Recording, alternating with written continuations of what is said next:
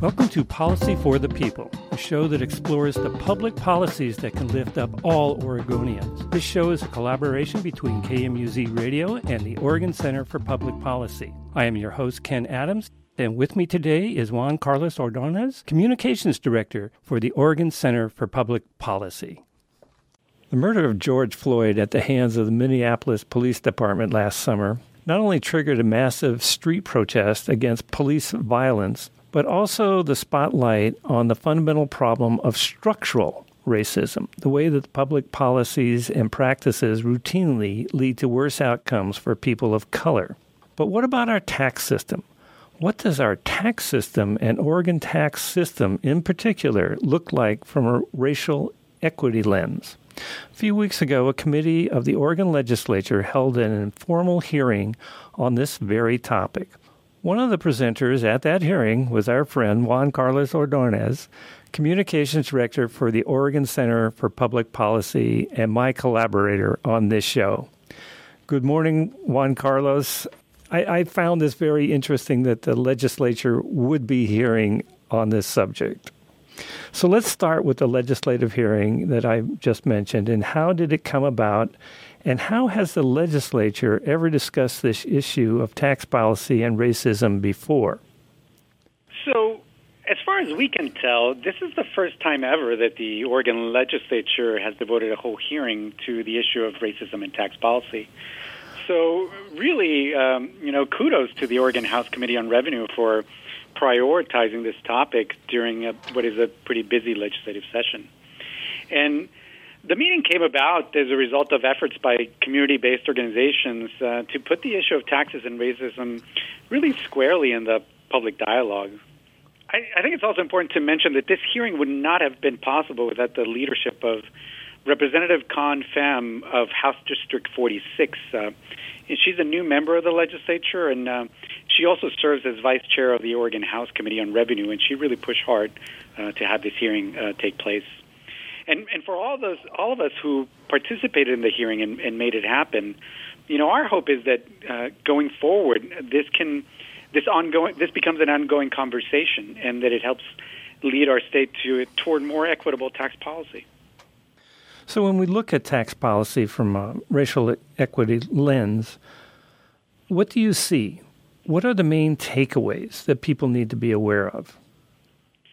Think one of the main takeaways is that tax policy is not race neutral. So, you know, when you file your taxes, when you fill out your tax forms, there's no box that you check that identifies your uh, racial identity. Uh, and it's also the case that, uh, you know, tax policy is not explicitly racist. I mean, we don't have right now laws that that apply differently to different racial groups. Although I should say that that wasn't always true. Um, but you know, right now, you know, the laws, you know, are colorblind, if you will. But even so, I mean, the reality is that our tax policy right now serves to entrench and even deepen racial inequities. Uh, we we know that tax policy can be a powerful tool for advancing racial equity, for helping reduce the large disparities that we see among racial groups. Um, but that's not what's happening right now. And in fact, uh, tax policy is serving, as I said, to, to entrench and in some cases even make matters worse. So let's go back to something you said earlier. You indicated that Oregon used to have explicitly racist tax policies. Can you can you elaborate on that? Sure. Yeah. so uh, in um, 1862, and this was just a few years after Oregon became a state, the Oregon legislature enacted a tax law that said, quote, each and every Negro, Chinaman, Kanaka, and that was a, a term referring to Native Hawaiians, and mulatto residing within the limits of the state shall pay an annual poll tax of $5. And I, I should mention that $5 was a lot more back then than, than it is today. And, and those who were unable to pay the tax had to perform road maintenance according to this law. And this was this tax was just one of several uh, laws that the Oregon Territory and later the state of Oregon enacted to basically keep keep out people of color from deterring them from coming into the state. And you have to you know you have to think about what's happening at this time. I mean, or in this is a time when Oregon uh, white settlers are coming into the state of Oregon. They're being given free land by the federal government, land seized from indigenous uh, peoples, um, and this free land was being given away by the uh, away to white settlers, but not black settlers or other people of color. So Oregon instituted policies, including tax policy, to keep uh, keep out people of color. And you know, I think I think this illustrates uh, an important point to to understand, and, and that is that tax policy doesn't exist in a vacuum. I mean, it reflects the larger political and economic forces of its time. And so today, you know, we've we've finally done away with those explicitly racist tax policies. You know, we we no no longer would tolerate legal segregation or, or laws that that uh, only uh, you know tax policies that only apply to to a racial group and not to, not to everybody else. Um, but even so, even though we moved away from that, uh, you know our tax system right now continues to produce um, you know highly unequal outcomes by race, just as other structures that we have uh, presently. You know, uh, together they combine to produce and maintain in place highly unequal outcomes. Um, that's the context that we live in. And so that, that we shouldn't be surprised uh, that our tax system also plays a part in maintaining those inequitable social structures. So, in what ways does the current tax system entrench and deepen these racial disparities in the tax system? I mean, I think maybe the you know when you look at it globally, when you sort of really step away from it and look at it from a distance, what you, what you see is that you know if you add up all of Oregon's state and local taxes. You know, when you look at really the totality of Oregon's tax structure, what you end up is with a tax system that asks proportionally more of lower income folks than of higher income folks. Uh, so just just to be give you throw out a, a couple numbers, uh, you know, Oregonians in the bottom fifth of the income ladder, uh, they pay on average about 12.8 percent of their total total uh, income and uh, income on state and local taxes, and and that's the highest of any income group. So the the ones at the bottom pay the highest share of income uh, uh, towards taxes. Uh, by contrast, the average member of Oregon's richest one percent, the very richest Oregonians, they pay about 8.2 percent of their total income on state and local taxes, and and no one else pays less. And so this this for one violates a basic principle of tax fairness that uh, that taxes should be based on ability to pay. That that a tax system, to be fair, should ask proportionally more of the rich than of the poor. Um, but when you look at it from a racial equity lens, what this means is that we know because of the history of this country and of this state and of ongoing patterns of discrimination that Oregonians of color endure greater economic challenges. I mean, we see uh, you know, that's why we see higher rates of poverty among communities of color, um, lower incomes, lower rates of home ownership, uh, you know, even lower rates of business ownership, and and certainly much much lower uh, lower lower levels of wealth. So when you you know when you take this economic reality and you layer on top of it a regressive tax structure, I mean it's it's no surprise to find out that the tax system ends up exacerbating racial inequities. So before taxes, white Oregonians, uh, as I mentioned, start off with significantly higher average income. In, fact, it's about 28% higher than the rest of Oregonians. When you add taxes to the mix, uh, it ends up uh, bumping up that the disparity. It, it ends up uh, it ends up ends up becoming even more unequal. Are there particular parts of the Oregon tax system that are more regressive than others, especially when you look at it from a, a racial equity lens? Oh yeah, definitely. Uh, so, excise taxes, uh, you know, are are definitely uh, some of the more regressive taxes that we have, and also in some ways uh, highly in- inequitable. And excise taxes, uh, you know, you can think of them as sales taxes on particular types of goods, so like the gasoline tax or taxes on, on alcohol. And these kinds of taxes uh, hit lower income folks much harder. Uh, and they also weigh more heavily on are the Latino population in Oregon, Native Oregonians, black, and Black Oregonians.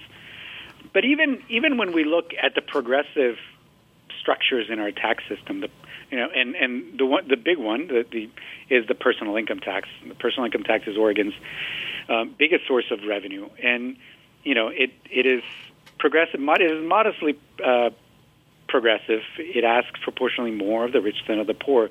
But even here, we see some very significant racial inequities at play, um, especially when it comes to tax breaks. You know, we have many tax breaks on the books, and a lot of them are very regressive. They disproportionately benefit higher income Oregonians who are also overwhelmingly white.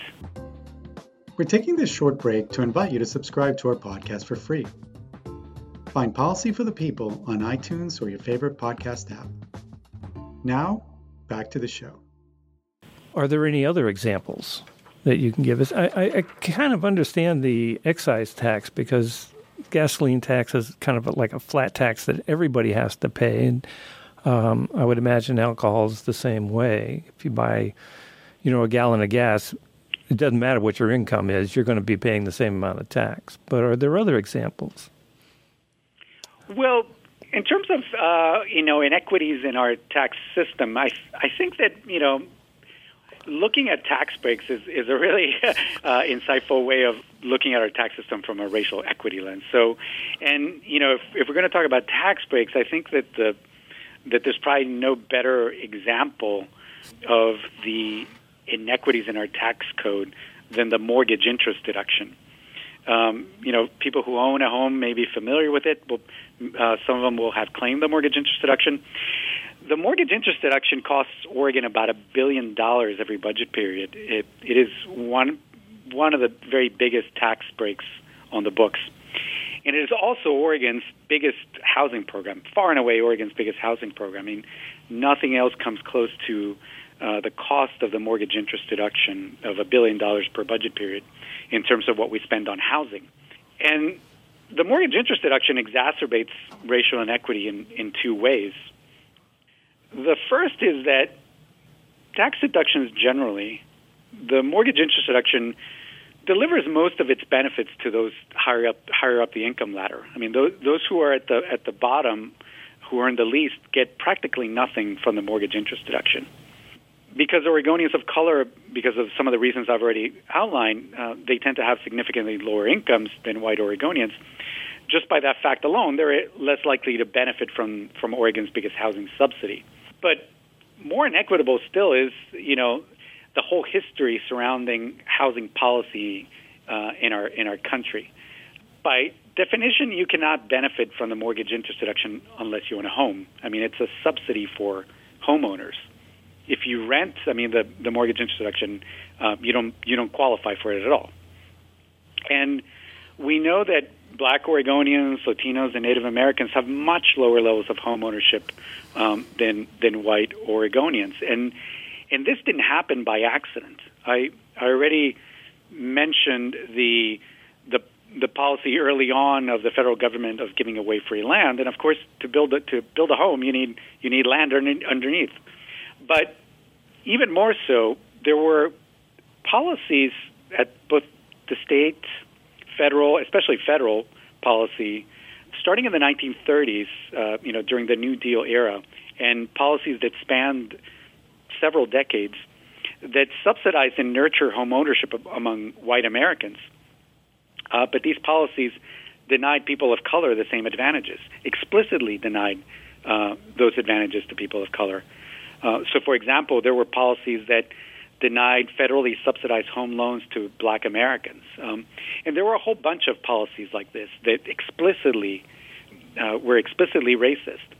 And if listeners want to know more about this, I would really recommend the book "The Color of Law" by Richard Rothstein. Uh, that you know, he really does a masterful job in sort of detailing all the many ways that federal policy, especially, uh, but state and local policies as well, um, help promote homeownership amongst white Americans while excluding people of color. And so when you when you look at that history, understand how it is that we arrived at the current situation today, where there's massive disparities in home ownership by race, and then you layer on top of it the mortgage interest deduction a subsidy for homeowners. I mean, it really creates a, a highly inequitable situation where where we're using tax policy to basically entrench, um, you know, existing inequities um, uh, in, in our homeownership policies and tax policy. Oh, and by the way, I, before I forget, I, I should mention that right now there's a bill in in the legislature. The Oregon House Committee on Housing held a hearing yesterday on a bill that would actually enact an equitable reform of the mortgage interest deduction. So, if this bill would phase out the benefits uh, of the mortgage interest deduction to the most well-off Oregonians, those who are most secure in their housing, and it would take hundreds of millions of dollars in tax savings and invest them in in affordable housing. So, you know, House uh, it's House Bill 2578. If folks are interested in learning more about it, but it really is the kind of reform that is long overdue. And that was House Bill. House Bill 2578. Okay, thank you. You know, actually, um, there's an issue here in Salem about trying to get um, airlines to come into Salem. And they're going to be given subsidies and probably tax breaks to do so. But usually, what I've noticed is that when they have done this in the past, it doesn't last long, and the fares are so expensive compared to you know getting a flight out of Portland or even Eugene that most people of lower income aren't going to be able to use it. But the city is going to contemplate subsidizing airlines coming in here when there isn't it isn't going to help the majority of citizens. It's only going to help a few that can really afford that extra money.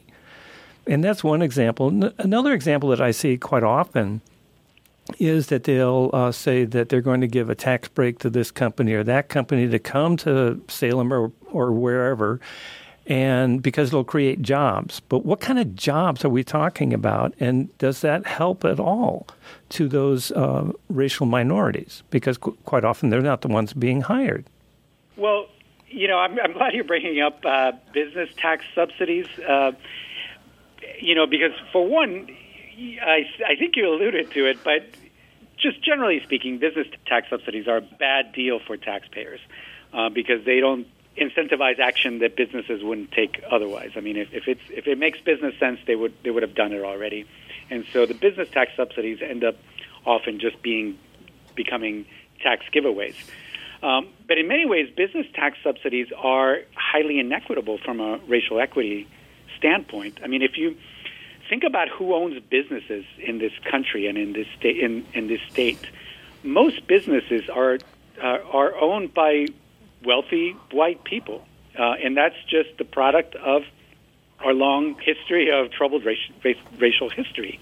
Uh, so in Oregon, for example, something like 90% of all businesses are, are owned by white Oregonians, uh, even though white Oregonians only make up about 75% of the population. The majority, but, but it's about 75%, and yet about 90% of businesses are owned by, by white Oregonians and certainly the biggest businesses are highly concentrated amongst white uh, Oregonians and, and Americans generally. So when you're talking about giving subsidizing the profits of these businesses, uh, you know, it is it is a subsidy for well-off white people.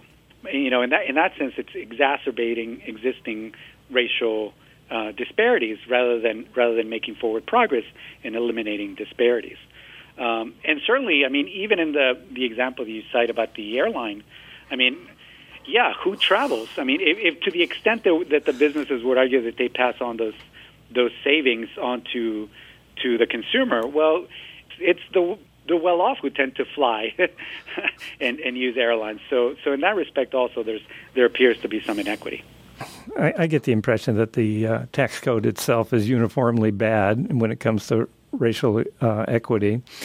Are there certain parts of the tax code that help reduce that, or are there things that we could add that would help? Yeah, this is a yeah, this is a great question. I mean, I think it's important to recognize that some tax policies do help uh, to reduce racial disparities. You know, we've talked about there's a huge disparities uh, when it comes to wealth. I mean, I think that of all the things that are unequal in our in our society, wealth disparities are are really extreme. And, and by wealth, I mean um, what people, all the assets that you own, uh, minus all the debts that you own. Many Americans, and especially uh, people of color, have little or no wealth wealth is highly concentrated in relatively few hands, and it's really uh, disproportionately in amongst white uh, white families. So, Oregon's estate tax is a policy that helps correct for this. Um, the estate tax, you know, the day that I die, I will pass on my assets, my home, and any savings that I have on to my children. Uh, mo- and that's the case for you know most people. And uh, to the extent that they have assets to pass on. The vast majority of Oregonians will never pay the estate tax. The estate Oregon's estate tax targets only the very wealthiest Oregonians who who, who die, and only you know for so for example in 2017 uh, only the wealthiest three per, three and a half percent of Oregonians who died that year had an estate tax that was uh, impacted by Oregon's estate tax. So and the estate estate tax it's well targeted to really the wealthiest families in our state. Um, and that that revenue raised by the estate tax goes to fund our schools, our K through 12 schools, and other essential services that benefit all Oregonians. So this is a kind of policy that is very equitable that helps us move forward. I think another example that I would give is is a, is a, just last week, the U.S. Senate, I know we've been talking about uh, state tax policy, but I think it, it bears mentioning this piece of federal tax policy. Last week, the U.S. Senate uh, passed the a, a new stimulus package. Uh, it hasn't been signed yet. I, I believe it's going back to the House, uh, and then eventually to uh, to President Biden. Um, so it's not not law yet, but but the S- Senate bill contains a really large expansion of the child tax credit. Um, and this, the child tax credit, this changes to it really are, are uh, really transformational in many ways. They stand to lift up millions upon millions of children out of poverty. And this will disproportionately benefit uh, children of color. I mean, it will lift up children of all races. Uh, so it's, it's good for the entire country. But it definitely is the kind of uh, equitable tax policy um, that we would like to see more of. It seems to me, too, that the estate tax is quite often attacked by those that are wealthy and want to pass it on to uh, their family. But um, it, it doesn't make sense, you know, that that people can keep accumulating very large amounts of money. But that's just, you know, the way I see things. So, what else uh, should Oregon do to make the tax system more equitable? What else can they do? Maybe I'll answer it uh, this way. I mean, if we step back for a moment and think about, okay, so why do we have a tax system? You know, well, the tax system exists to generate revenue. Uh, you know, the funds that we need to pay for public services that everyone benefits from, like our K through 12 schools, uh, you know, public transportation, and in much of our of our healthcare system. And unfortunately, right now the system is built in such a way that it is really difficult to raise the revenue that we need to have better public services. Say, for example, imagine that we uh, instituted universal preschool throughout the state of Oregon, or if we invested a lot more in affordable housing. Those things would uh, would advance racial equity. They would disproportionately benefit people of color. So they would also, by the way, uh, benefit all Oregonians, you know, black, brown, and white. So we would all be better off um, as a result of having stronger public services, well-funded public services. So, you know, why is it so difficult to raise revenue? Well, a big part of the answer to that question is that it's because of structural impediments that we have in our tax system. Um, and some of those structural impediments have a have a link to our nation's explicitly racist past. So, uh, you know, I guess that may sound a little bit sort of cryptic. So let me give you an example of what I'm talking about. Right now in Oregon, if you want to raise tax rates, on say you want to establish a new tax bracket for millionaires, you need three fifths of the legislature to enact that tax increase. You know, a simple majority of the legislature, simple democracy won't work. Um, because, and the reason is because there's a provision in Oregon's constitution that requires a three fifths vote uh, on bills to raise revenue. And that's, uh, that's an exceptional requirement. We don't require a supermajority vote in other areas of, of legislating. And the history of the supermajority requirement in tax policy is really revealing. I mean, it really tells us a lot about the kind of institution that it is. So, the first supermajority requirement in our nation, um, uh, when it comes to tax policy, or the first supermajority requirement in tax policy, it came about during the Jim Crow era, right at the dawn of the Jim Crow era in the South. Um, you know, so Jim Crow is the name of, of, of the policy of legal segregation that we had for almost a century in our in our country, following the end of the of, of the Reconstruction period that followed the end of the Civil War. And so during the Reconstruction period, the period right after the end of the Civil War, uh, southern states um, actually began for the first time ever to providing basic public services for black Americans. I mean, for the first time, we there were uh, public schools that um, African American children could could attend. Um, and but this brief period of progress, uh, you know, kind of came to a to a sudden end. You know, uh, many many whites opposed these changes and, and opposed them violently. They eventually seized controlled uh, state legislatures and rolled back the progress. And in the state of Mississippi, this is exactly what happened. There was white opponents of Reconstruction seized power, and as part of this process, you know, wealthy former slaveholders, you know, demanded that the state constitution be changed in order to put in a supermajority requirement in tax policy. And basically, it was a way for them to shield themselves from any tax increases. Uh, you know, so it, the Mississippi uh, Mississippi Constitution was changed to require a three three fifths vote uh, for all tax increases, uh, and that that's still in place today. And so, a supermajority requirement really it was developed as a as a weapon of the white wealthy plantation owners in the South to keep recently freed black people, you know, from from having uh, public benefits. From uh, and you know and in the process it also kept down you know many poor white people in the state. Um, but that's that's the that's the nature of a supermajority that's the origin of the supermajority requirements. And it really says a lot about what what kind of institution it is, that it is. So Oregon adopted its supermajority requirement in 1996 so it's you know well after the end of the Jim Crow era but even so here in Oregon the supermajority requirement continues to serve as a weapon of the powerful and the wealthy elites in our state. Those and, and those wealth, wealthy elites are overwhelmingly white. Um, so, you know, just like in Mississippi during the Jim Crow era, the supermajority requirement right now serves to prevent investments in public services that would help advance uh, racial equity.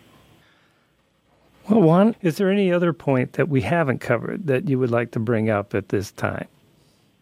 Yeah, I think there's a really important point to emphasize, and that is that the same tax policies that um, advance racial equity, they're also good for the vast majority of Oregonians. I mean, it's, it's important to remember that, you know, most low-income Oregonians are white in our state. Um, they they also suffer from having an upside-down tax system, and you know they also suffer when the state fails to invest enough in education and healthcare and so on. So really, you know, a progressive, adequate tax system is good for all Oregonians, you know, be be they black, brown, or white. So, you know, really, uh, a progressive and adequate tax system is, is good for all of us. Well, I, I think that really is the message here that it's good for all of us. And it, it particularly helps out those at the lower end, which are quite often racial minorities. Yes, that, that's absolutely right. They, they go hand in hand. Well, Juan, I want to thank you for joining us this week. We'll talk to you again next month. Thank you for listening to Policy for the People. Please remember to subscribe to the show on iTunes or your favorite app.